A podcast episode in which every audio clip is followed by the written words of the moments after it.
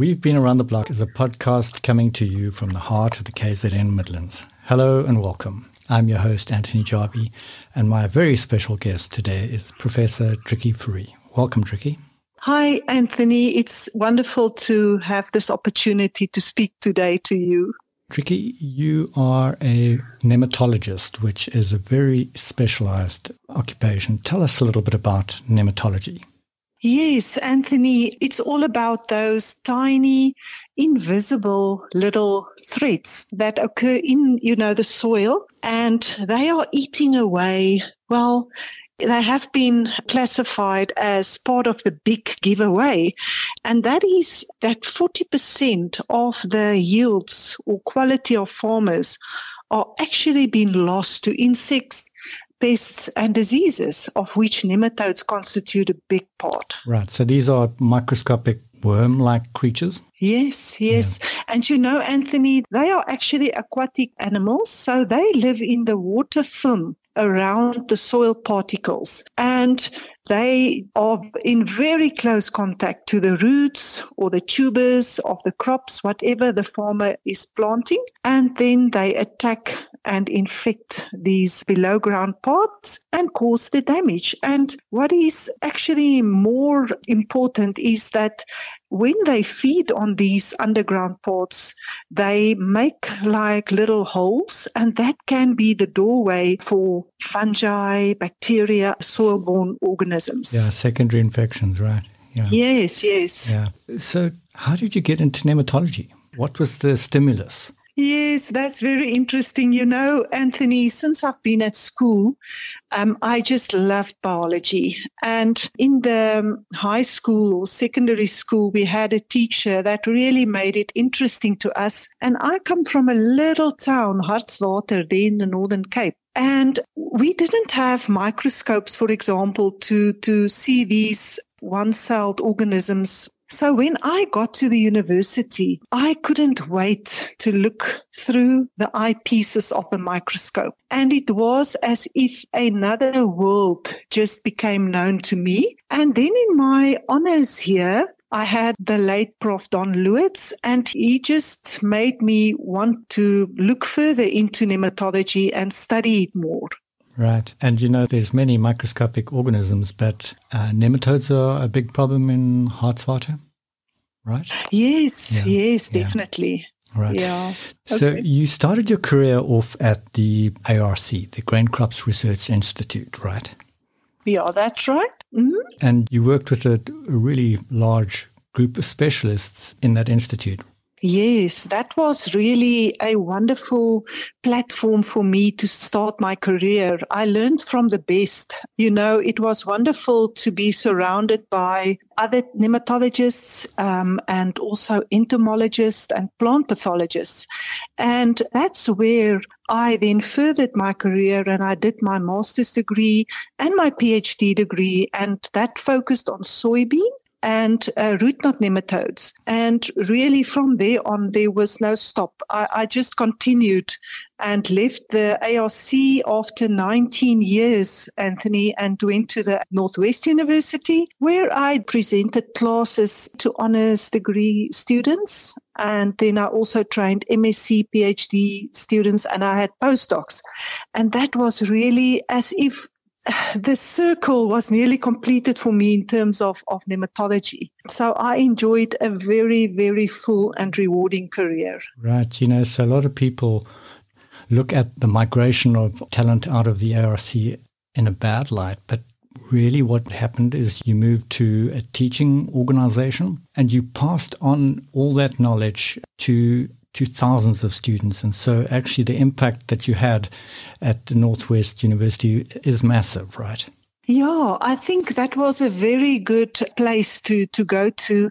And I learned a lot and I enjoyed it so much because it was now, you know, as you say, the teaching, the teaching aspect now was added. And that really made me understand more about transferring my knowledge of nematology to these youngsters that will one day also join the agricultural force. Right. Nematologists of the future, right?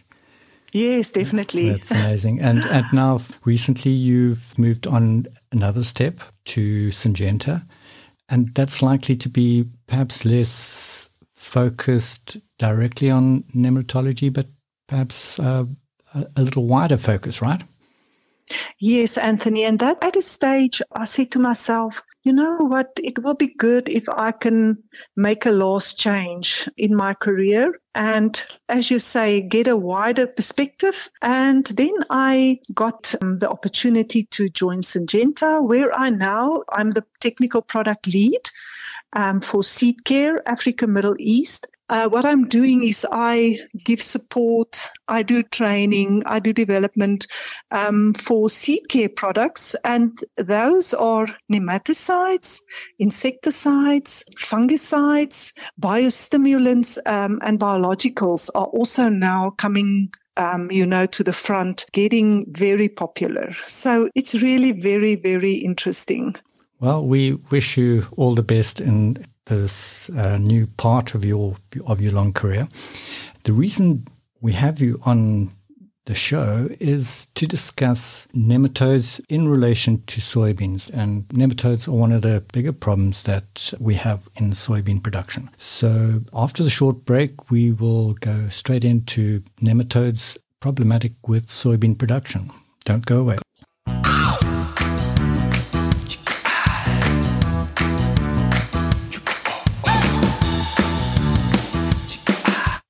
This episode is sponsored by Panaseed. Now, soybean production has expanded phenomenally in the last short while, and there are two important points to note. Firstly, that Pana was involved in soybean seed production long before it became fashionable or profitable to be in the seed market. And secondly, Pana should probably be given at least some of the credit for the expansion into the dry western areas of the country. They spent at least 20 years trying to figure out correct phenotype for soybean adaptation to the dry western sandy areas. One of the parts of the puzzle that is still perhaps missing involves nematodes, and so this episode is particularly pertinent to production in the dry west.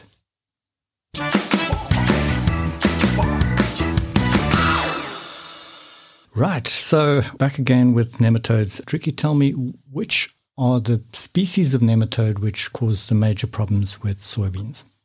Okay, Anthony, worldwide, there's basically a few genera of which uh, quite a wide range of species cause problems, but they are basically the root knot nematodes. I would put them in the first place. Then we have the lesion nematodes. Uh, the root knot nematodes are the Meloidogyne genus. There's three or four major species that. that yes. Uh, yeah. Yes, so they are Meloidogyne incognita, Meloidogyne javanica, Arenaria also, and then also what we discovered, uh, Meloidogyne enterolobii. It's a, basically a virulent species that um, a lot of research are being done on during the past, say, 20 years. And it's really threatening because it basically causes more damage, you know, and we found it in South Africa. So it's in our grain production areas. So we have to look out for it. Then we have the lesion nematodes, Pratylenchus, right. also a big problem very abundant in our soybean growing areas. And then, Anthony, actually, we have um, also cyst nematodes, the soybean cyst nematode, Heterodera glycines, that cause in other world countries like the US, Brazil, you know, they cause a lot of damage. And what is quite scary is that it has been found very recently in Zambia our neighbors. So it's important for us to also be on the lookout. Currently, we don't have a no. cyst nematode, but there's indications that we need to be on the lookout for it, right? Yeah, definitely. I think rather be proactive, you know. So these are the three genera that that we mainly find on soybean. But then we also have some of the ectoparasites or semi-ectoparasites that also are becoming problematic. For example, in, in Brazil, Helicotylenchus, you know, some of the spiral nematodes has been found to, to cause problems. And then also an aerial nematode that also causes quite um, a lot of problems in Brazil. So we have to be on the lookout and we have to make sure that we are vigilant and know which nematodes are present in our production areas. Right. So, how would you recognize a nematode problem? Okay, Anthony, in soybean, it's actually so, so clear. You know, when you get to a field and you see a patch of poor growing, yellowish, stunted plants, and it's usually not a big patch because remember, they can't move on their own so far.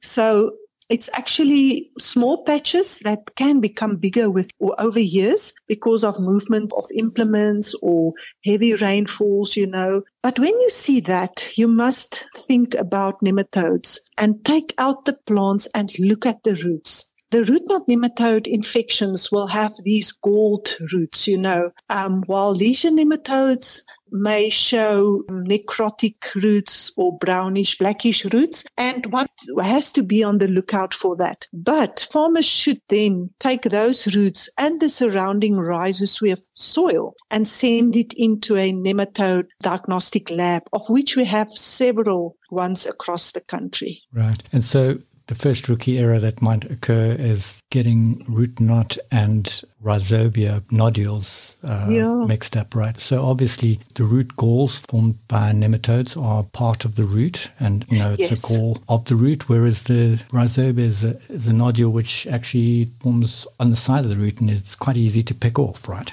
Yes, you can rub it off so easily. And when you break it open, you will know better than I. It can be pinkish or whitish or yeah. greenish, depending on the stage of development. While root knot nematode galls, as you've said, rightly, it is part of the root and you cannot rub it off. Right. And yeah. so looking at the symptoms on the root, is that a fair indication of the damage caused or not?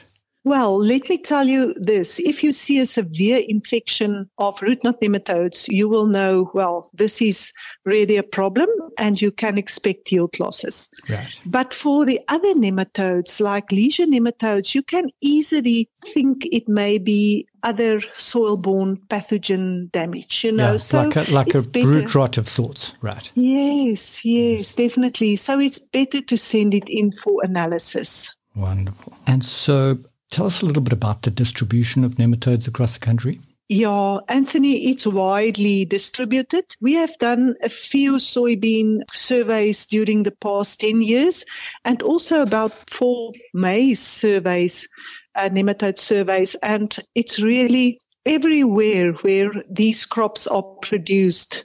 Our predominant and economically important root knot nematodes and lesion nematodes are present. Yes.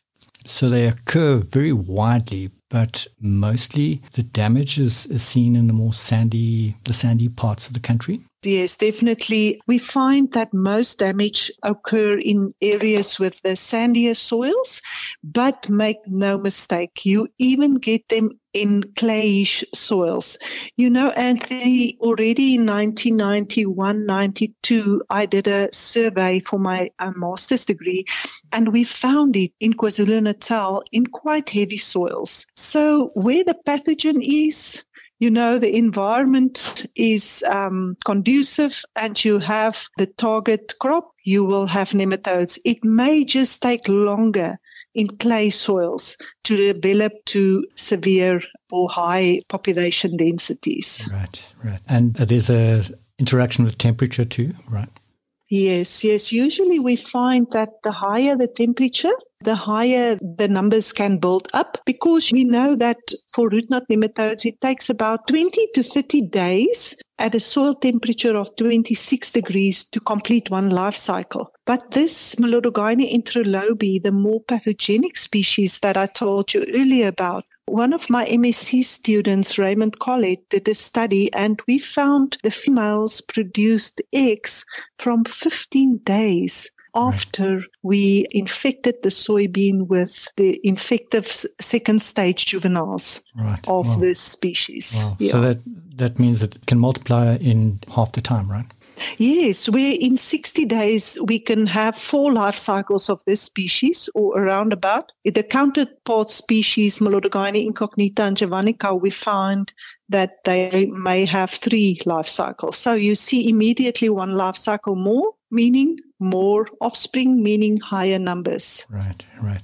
In terms of where nematodes occur, right? So we, we said that they often occur in the more sandy soils and in the warmer climates, but they often occur in complexes. And what dictates what that complex of species will look like?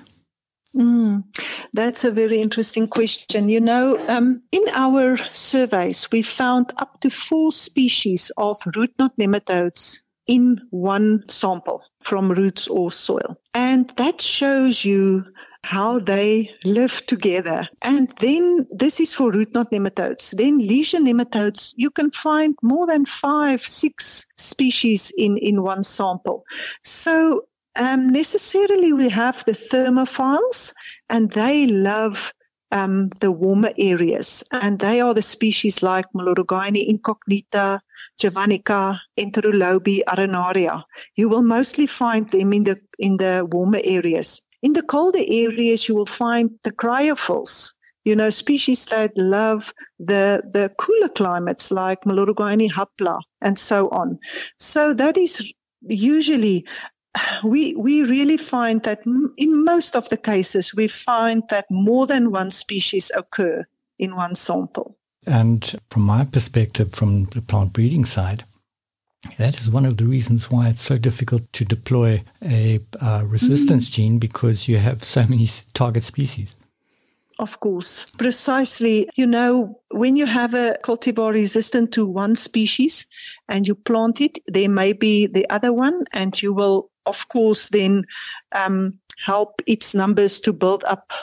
Um, also, we must be very careful when we use the resistant cultivars not to use them every season, one season after the other, because then you can also select for the virulent part of the population of root knot nematodes or the target nematode. Yeah, right. And so, how do we go about preventing damage with soybeans? Anthony, so it's uh, crucial, you know, it's difficult to contain them or to control them because I like, and everyone like to go the more natural or green way. For that, we can use poor host cultivars or resistant cultivars. Luckily, we have one product, nematicide, that has been registered, I think, about two years ago in South Africa that farmers can use. And then, of course, I will um, recommend farmers to try and increase the organic content of their soils because that also help to increase diversity in the soils, increase the natural enemies of plant parasitic nematodes in the soil. So even farmers that can use conservation agriculture using cover crops, you know, immediately, if we have higher diversity also in our soils, it makes it a healthier soil. And I think we will definitely get further in terms of sustainable crop production. Perhaps if you if you don't have a major problem, you can contain it by just good farming practices, rotation, Absolutely. Um, yeah. uh, cover cropping, and that sort of thing. But uh, I yeah. suspect that, that if you have a severe problem, you might have to yes. resort to chemical means. Definitely, Anthony. Yes. Good. We've probably discussed everything that we need to know about uh, nematodes and, and soybeans. Um, Driekie, how would somebody get into nematology? You know, so you would think that nematology is part of what science? Would, would you say microbiology or would that be pathology? Yeah, you see, generally it falls within the biological sciences. And I think it fits better with microbiology. you know, because of the soil-borne um, diseases complex that it forms part of. So, Anthony, I think students at universities in South Africa can apply to do masters and PhD studies in nematology. And usually we kind of link it to microbiology because, you know, it's part of the soil borne disease complex. And I would really uh, motivate students to get involved and study th- these mysterious little microorganisms that cause so much damage but the beneficial ones are really also a group on their own and they play a huge role in, in soil health, in the recycling of nutrients. Um, right. So also... maybe, maybe just touch on, on that because we keep thinking of them as the bad guys in the soil, but there are beneficial nematodes in our, yes. in our rhizospheres. Yes, you know, Anthony, actually, it's very interesting. In South Africa, we only really started to look at them and their role in soil health or rhizosphere health. I rather talk about rhizosphere health from the early 2000s. And these little organisms, in the first place, we find predators and omnivores. So they feed on other microorganisms in the soil and where they can reduce uh, numbers of pathogenic organisms, for example. Then we have the fungivores that feed on fungi, bacteriivores that feed on bacteria that can also reduce, you know, the, the pathogen load. But more than that, they um, recycle, for example, elements like nitrogen and make it more available in the soil. You know, by feeding on other organisms, there's an article that say they can contribute up to between 20 and 30% of, of the nitrogen that can be used by plants. Very interesting. Right. So that is that is really a, a very um, interesting study on its own. Right. Um, and that's one of the reasons why you would use chemical control as perhaps a last resort, right? Yeah. And also, Anthony, these days, you know, the products that are available or getting registered because because of the, the big drive towards uh, sustainability and um, you know soil health those products doesn't have a negative impact the, the new generation products right. so um, there's very little off-target species yes, activity, right? Yes. Okay. Yes. So that's also a plus these days. Right. Well, Driekie, it's been wonderful talking to you about nematodes. I wish you all the best your new career in seed health, um, seed applied technologies, and um, good luck with with working in the private sector.